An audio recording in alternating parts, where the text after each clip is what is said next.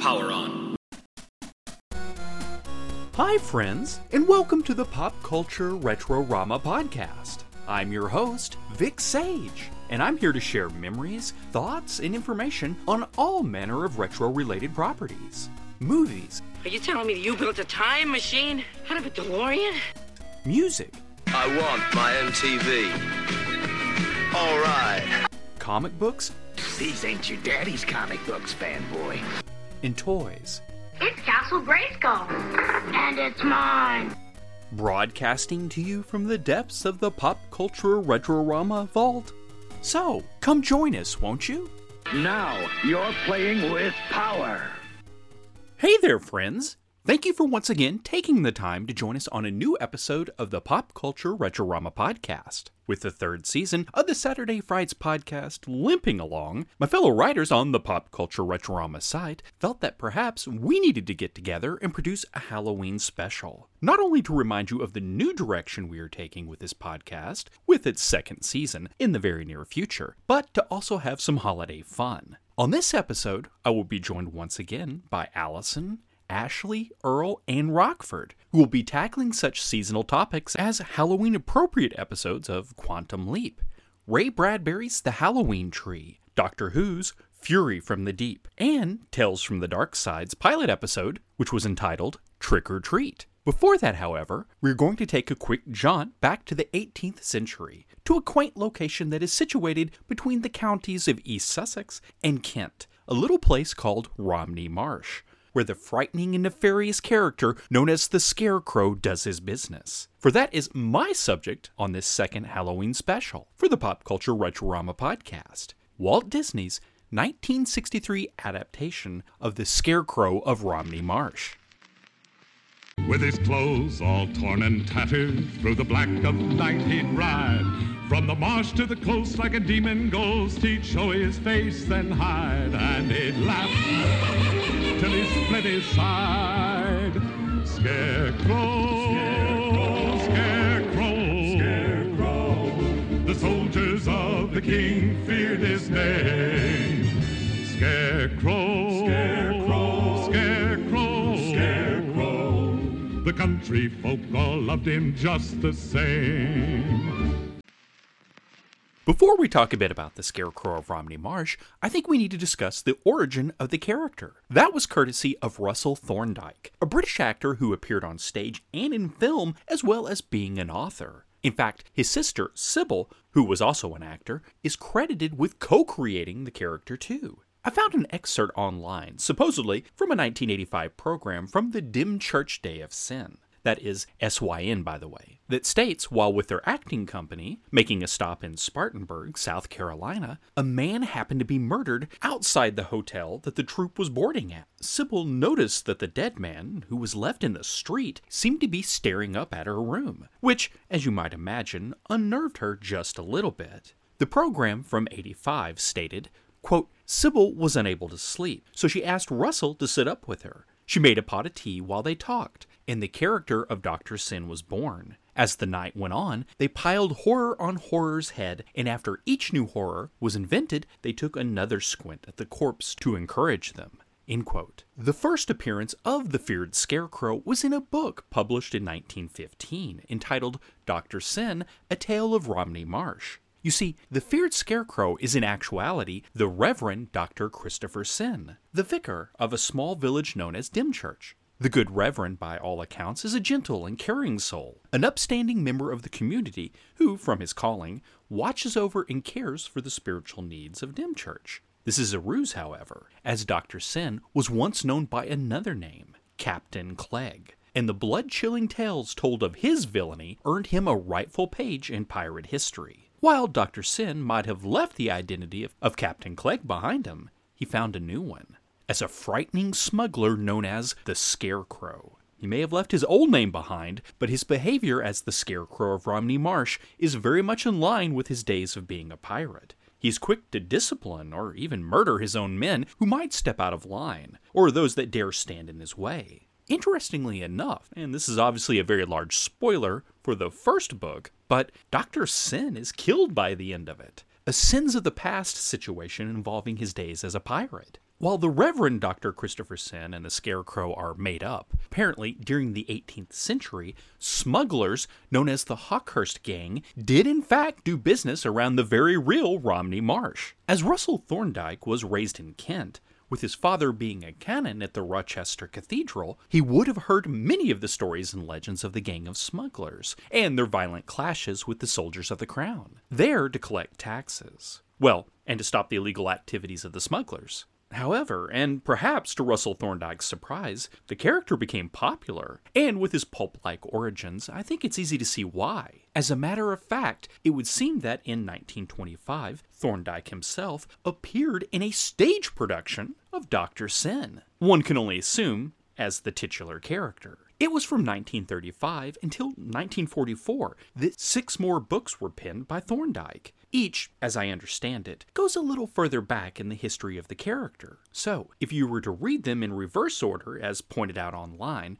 bit by bit, you would see the downfall of Dr. Christopher Syn. Like I said, he's got no issues with deadly violence in that first book. Also of note is, in the later stories, his frightening alter ego of the Scarecrow seems to be more of a hero, which I suppose is why Walt Disney felt the character would make a good fit for a three part special for his popular The Magical World of Disney TV series. Although the 1963 adaptation was not the first time the likes of Dr. Syn, or Captain Clegg for that matter, found themselves being put on film. It was on November 14th of 1937 that Dr. Syn opened in the United States, featuring Oscar winner George Arliss as the titular Dr. Syn. However, on June 13th of 1962, the legendary Peter Cushing appeared as both the smuggler Captain Clegg and in an appearance sort of like the Scarecrow with glow-in-the-dark paint in the film Captain Clegg. Although curiously enough, Cushing doesn't play the Reverend Dr. Christopher Syn, but the Reverend Dr. Blyss. Furthermore, here in the States, it was released not as Captain Clegg, but the bizarrely titled Night Creatures. Perhaps negotiations were already underway with Disney at the time Captain Clegg went into production. How did he die, man? Dr. Pepper signed the certificate natural causes, but I should have thought from the look of the poor fellow that he died of fright. This is a frightened village. Here, it is wiser to close your ear to a scream in the night. The night creatures. Whatever the reason might be, it was co produced by Hammer Films. And Captain Clegg is a very entertaining film. Of course, with Peter Cushing, how could you go wrong? The teleplay for The Scarecrow of Romney Marsh was handled by Robert Westerby, who also wrote the screenplays for 1954's They Who Dare, 1961's Greyfriars Bobby, The True Story of a Dog, in addition to The Three Lives of Thomasina. That last one is appropriate as it starred the late and great Patrick McGoohan, who would also be cast as Dr. Christopher Syn and the Scarecrow of Romney Marsh. And while I will admit that on the Pop Culture Retrorama site, I have gone on quite a bit about my love of McGoohan's work, in particular, the Prisoner TV series, the truth is, McGoohan really was the perfect actor for the role, in my opinion. Able to pull off the gentle and scholarly Syn, as well as practically oozing charm, giving no reason for the military of the king or even his fellow citizens of Dymchurch to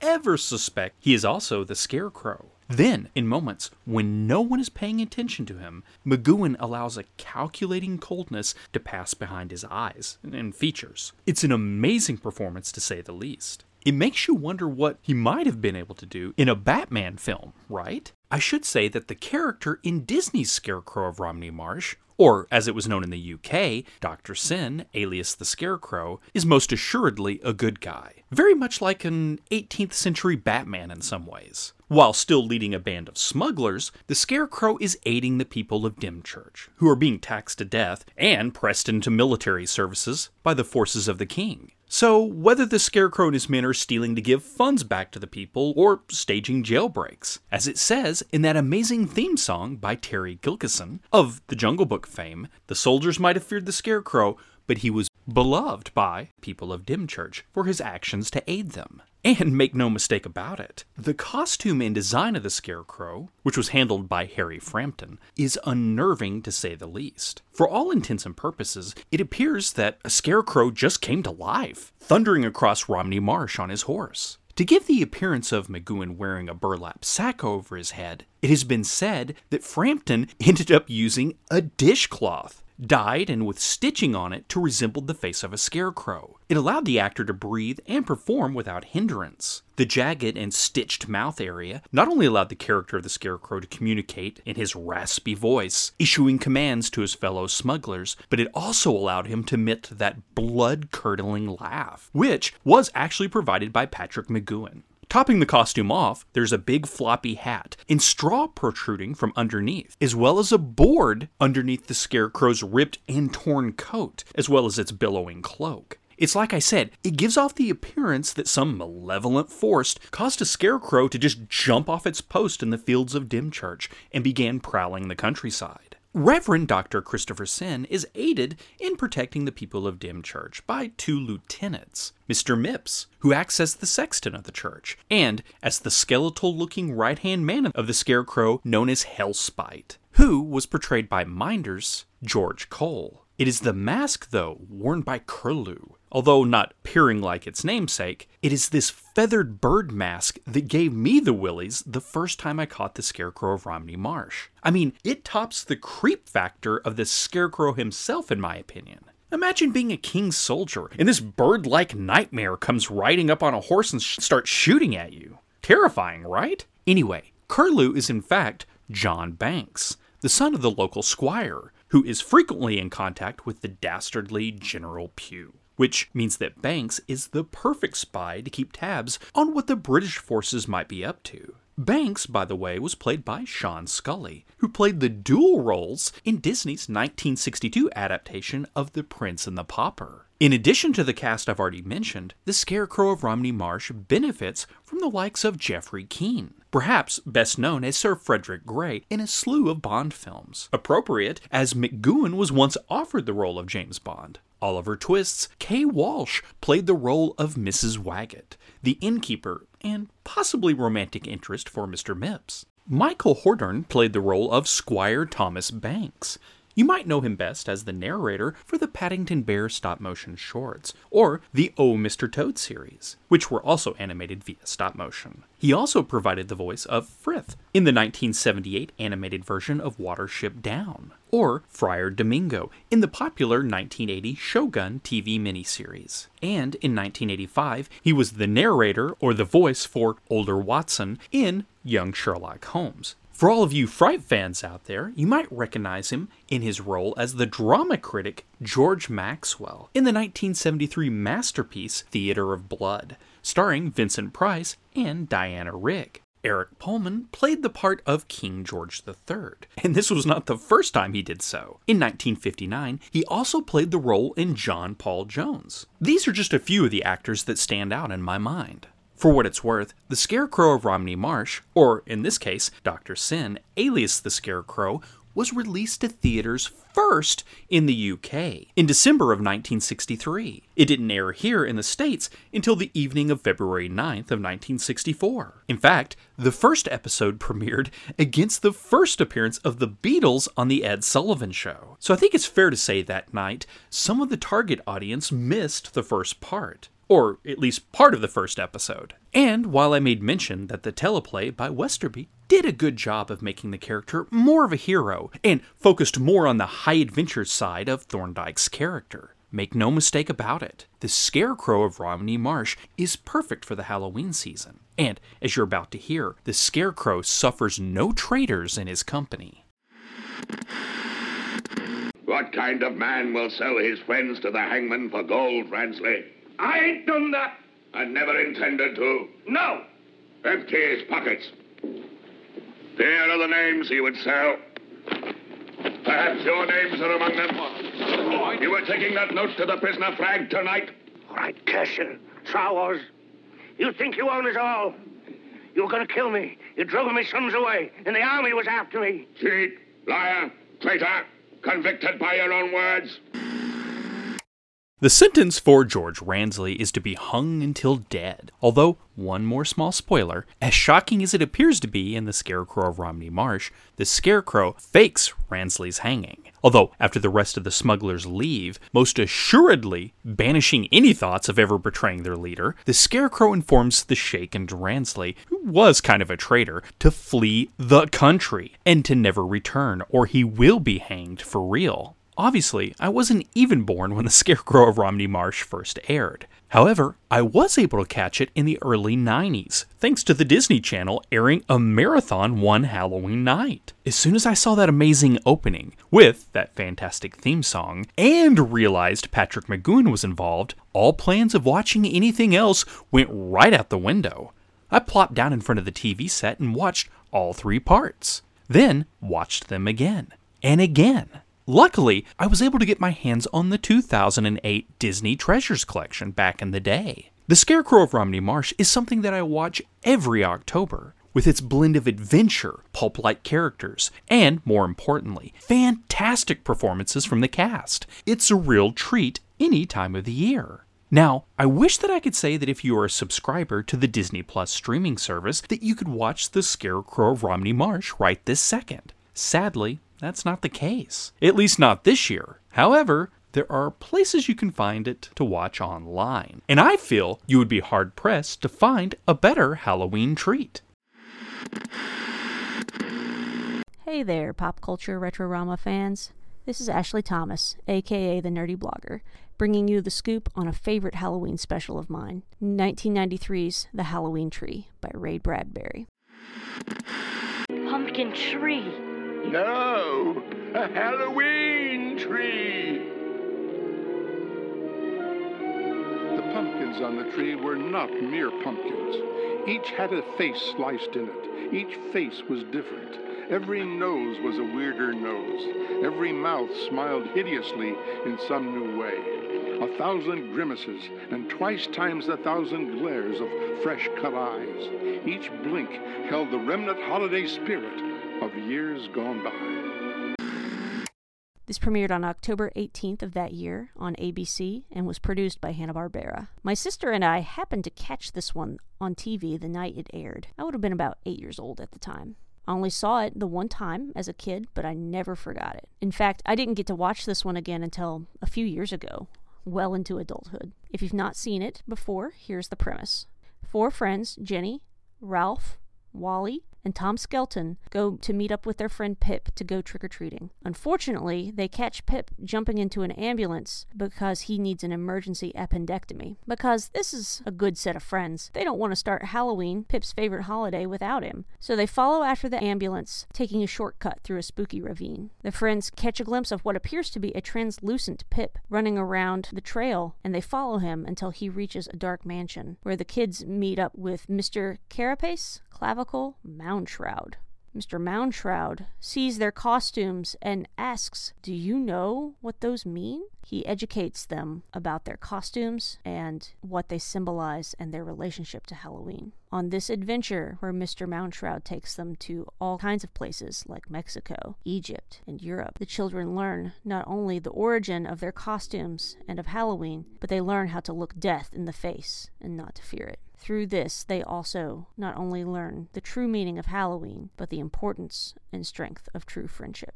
Man, this is such a powerful story. And no spoilers from me, but my goodness, that finale tore me up as a kid.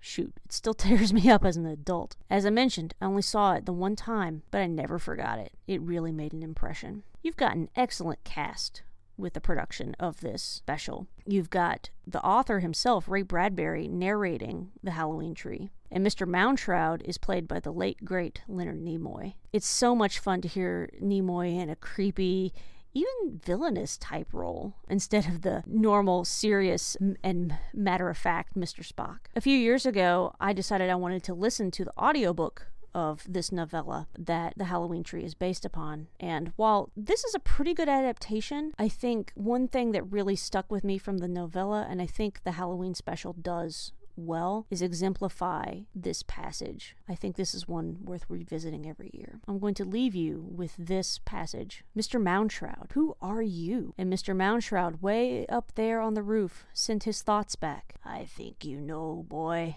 I think you know. Will we meet again, Mr. Moundshroud? Many years from now. Yes, I'll come for you. And a last thought from Tom. Oh, Mr. Moundshroud, will we ever stop being afraid of nights and death? And the thought returned. When you reach the stars, boy. Yes, and live there forever. All the fears will go, and death himself will die. Tom listened, heard, and waved quietly. Mr. Moundshroud, far off, lifted his hand.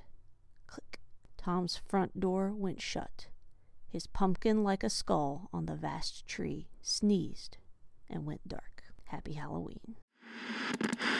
Hi, everybody. It's your pal Rockford J, and I'm going to tell you about one of my favorite Halloween memories from when I was a kid. October 29th, 1983 was the day that my mom and dad threw a Halloween party for me and my two stepsisters and for all the kids in the neighborhood.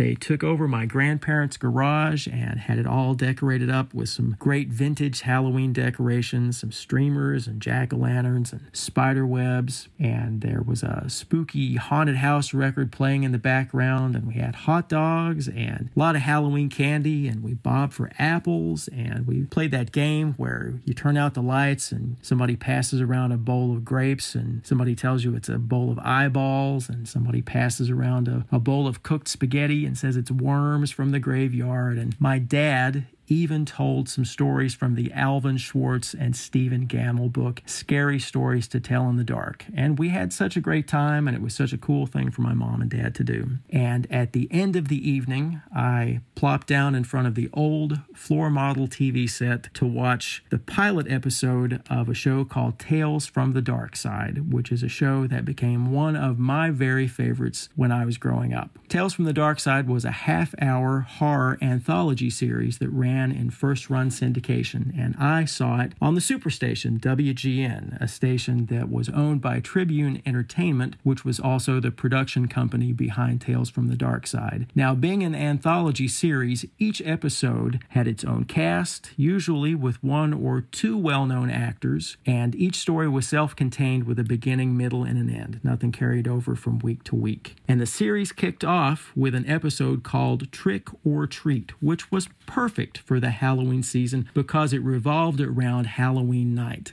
The story was set in the time of the Great Depression and involved a greedy old miser named Gideon Hackles, who was played by the character actor Barnard Hughes, someone I perhaps remember most as the wily grandpa from The Lost Boys. Everybody in town was under Mr. Hackles' thumb because he rented their homes to them. He ran the store where he extended credit to everybody, and he kept everyone in debt, which he meticulously kept track of with old fashioned IOUs. But every Halloween, he insisted that all the children of the community come to his house to trick or treat and to search through his house for their parents' IOUs, a house which he had rigged up with all of these crazy Rube Goldberg contraptions to scare the kids before they could find the IOUs. And he loved to scare all of these poor kids.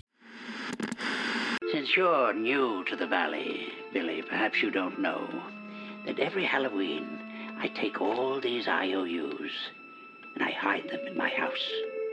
Then I invite all you young trick-or-treaters to come and search for them. And if you find them, all of your father's debts are forgiven, forgotten, cancelled forever. Your father can make a fresh start.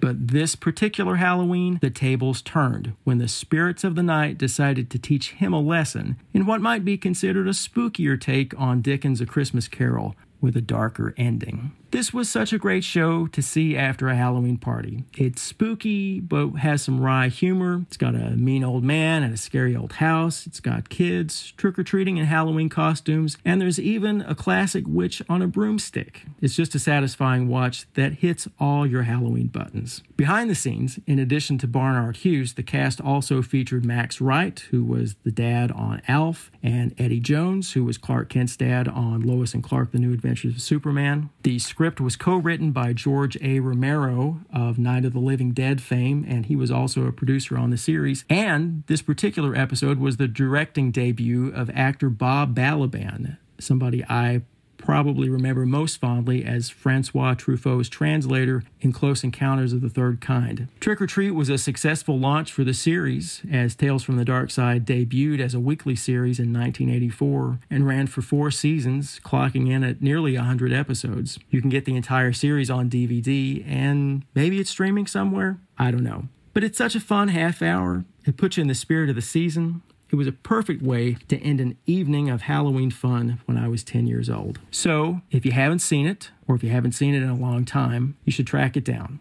It's a fun time and you're going to enjoy it. And remember, the dark side is always there, waiting for us to enter, waiting to enter us. Until next time, try to enjoy the daylight and have a happy Halloween. Hello, listeners. Allison Preston here with a spooky, not Halloween television episode with a Halloween feel. I love when I can find a Halloween style television show plot within a series' normal episodes. Case in point, the Quantum Leap episode, A Portrait for Troian, tackles the paranormal happenings of an old mansion with a lake and graveyard full of tragic pasts and mysteries that would frighten any time of year. Los Angeles, California. After a voiceover about the surprises of leaping through time and into various lives,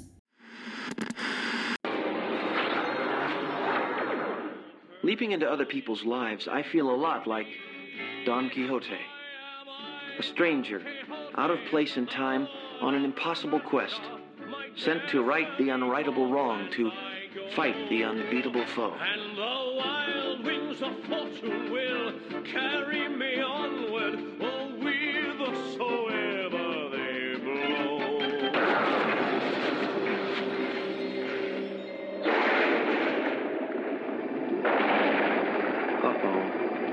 This is glory, something tells me I'm in big trouble.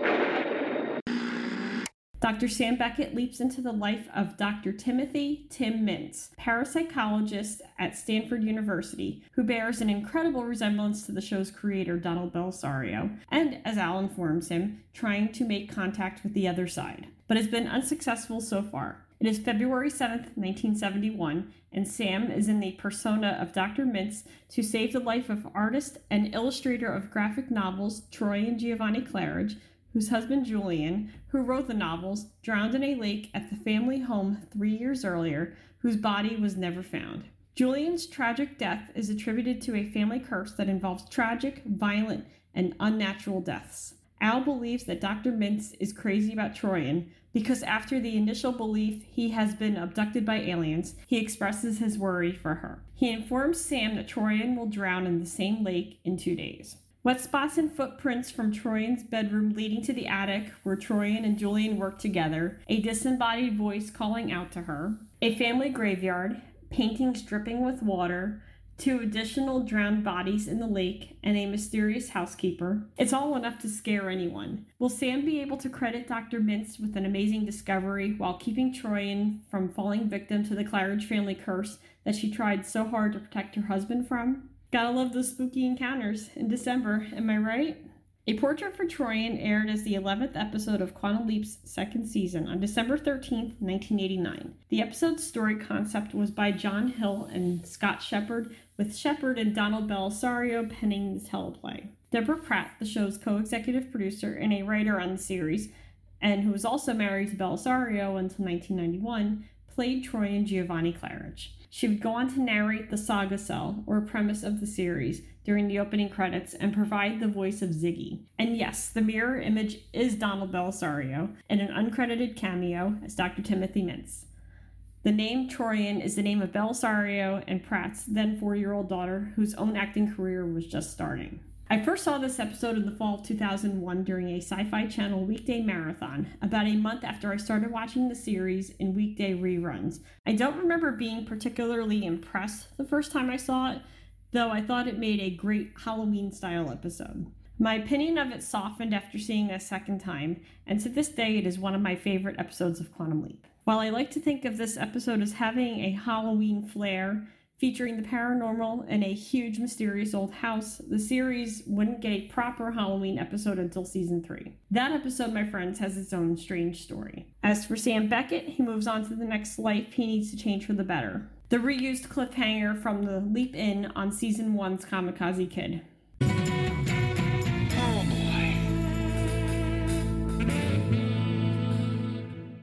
Expect the unexpected, right? For more nostalgic goodness, you can find me over on my blog, Allison's Written Words, as well as at Pop Culture Retrorama and on Twitter at Allison Geeks Out. For Pop Culture Retrorama, this is Allison Preston. Happy Halloween. Hello, everyone. Earl Green here for Pop Culture Retrorama, keeping things spooky and yet kind of timely. I've been watching the freshly released in the UK animated reconstruction of the 1960s Doctor Who story Fury from the Deep, which involves seaweed coming out of the North Sea and taking over human beings because it's mutant seaweed, and now they're mutant human beings, and bad things are going to happen if they get to the mainland. And of course, that is when the Doctor and friends show up. Now, as always, there's sort of a question of how authentic is it. I think it could be that the animated version may actually be an improvement on the original in the creep factor, because it does get kind of tense. It gets kind of scary, and it's still a lot of fun to finally be able to see it all happen. Even though we've been able to hear it happen for many years on CD, whether narrated or otherwise. In fact, Fury from the Deep has been available in two narrated forms one narrated by Frazer Hines, who played Jamie in the 1960s Doctor Who episodes, including this one, and one by Tom Baker in character as the Fourth Doctor, looking back as though he is recounting an old adventure of his. That one was out in the early 90s, and it's kind of fun. This particular story took place when I was in my first regenerative form, when I seemed to roam the universe tripping over things, generally getting in the way, and often making some rather silly mistakes. Actually, at the time, it was quite good fun. But it's fun finally to be able to see the story instead of just hear it. And here is a, a, pet theory of mine, something I'm going to leave you with here. Uh, Fury from the Deep is probably kind of obscure for many casual and devoted viewers of Doctor Who because it simply hasn't been available in a visual form before now. But I like to think that the fallout from Fury of the Deep exists in a much more recent Doctor Who story that many more of you probably have seen. That one being The Waters of Mars, one of the last full length episodes for David Tennant. In that episode, there is water on the planet Mars that, if it comes in contact with human beings, it takes them over and sort of makes them part of a group mind. So, my question is could frozen water in the form of some sort of meteorite have impacted Earth and infected the seaweed that we see in Fury from the Deep? Hmm, something to think about. Someone's probably connected those dots in a comic strip or a, a, novel already, but I still like to think of it as my pet theory, and now you can have it too. Thanks for listening. Hope you're keeping it spooky, and we'll be back with more soon. And friends, I think that brings us to the end of this second Halloween special for the Pop Culture Retrorama podcast. As always, I want to thank you all for taking the time out of your busy schedule to listen to the show. And I certainly hope you are enjoying the direction we're going to be taking in the upcoming new season of the podcast. Naturally, I thank my good friends and fellow contributors from the Pop Culture Retrorama site. Ashley Thomas is the nerdy blogger. She's been blogging about the nerdy life since 2010 on her own blog at nerdyblogging.wordpress.com. She is a contributor to the Pop Culture Retrorama site and fangirlish.com. You can reach Ashley on Twitter at the Nerdy Blogger and on Facebook at facebook.com slash the Nerdy Blogger. Earl Green, besides being a frequent writer on the Pop Culture Retrorama site, shares his many geek and pop culture passion projects at thelogbook.com. Rockford J can be found every single day sharing his love of the horror genre on the Saturday Frights Facebook page. Allison Preston can be found on the Pop Culture Retrorama site, Facebook, and her own spot on the internet at AllisonVeneziaWrites.com. I will naturally be sharing links to each of my fellow contributors on the podcast on this post over on the Pop Culture Retrorama site. For what it's worth, you can generally find me writing multiple times a day on the site, and if you want to check it out, you can go to www.popcultureretrorama.com. In addition to that site, I am also contributing daily on the Facebook page for the site, as well as the Diary of an Arcade Employee and Saturday Frights Facebook pages too. If you have any comments on the podcast or maybe suggestions for a future episode, you can contact me at vicsagepopculture at gmail.com. The Pop Culture Retrorama podcast is available on iTunes and Google Play, as well as Spotify and Stitcher. If you like the show, why not help us attract new listeners by leaving us a review, a rating, and subscribing? Help spread the word about the show with your friends and fellow pop culture aficionados. The music you heard at the beginning and ending of our show is courtesy of Earl Green's TheLogbook.com, kindly used with his permission. As always, I want to personally thank the Retroist, who, for nearly 10 years, allowed me to share my love of all things retro on his site, including creating podcasts like this one and more. So until next time, from all of us here at the Pop Culture Retrorama site, Happy Halloween! This has been a Pop Culture Retrorama podcast. Goodbye, and thanks for listening. The Pop Culture Retrorama podcast is not affiliated with or authorized by any of the businesses and individuals that have been mentioned in the show. All music and sound clips are the property of the respective copyright holders, and no infringement is intended. Audio clips are included for the purpose of review, criticism, and commentary only, and are not intended to infringe. That's right. The Pumpkin King.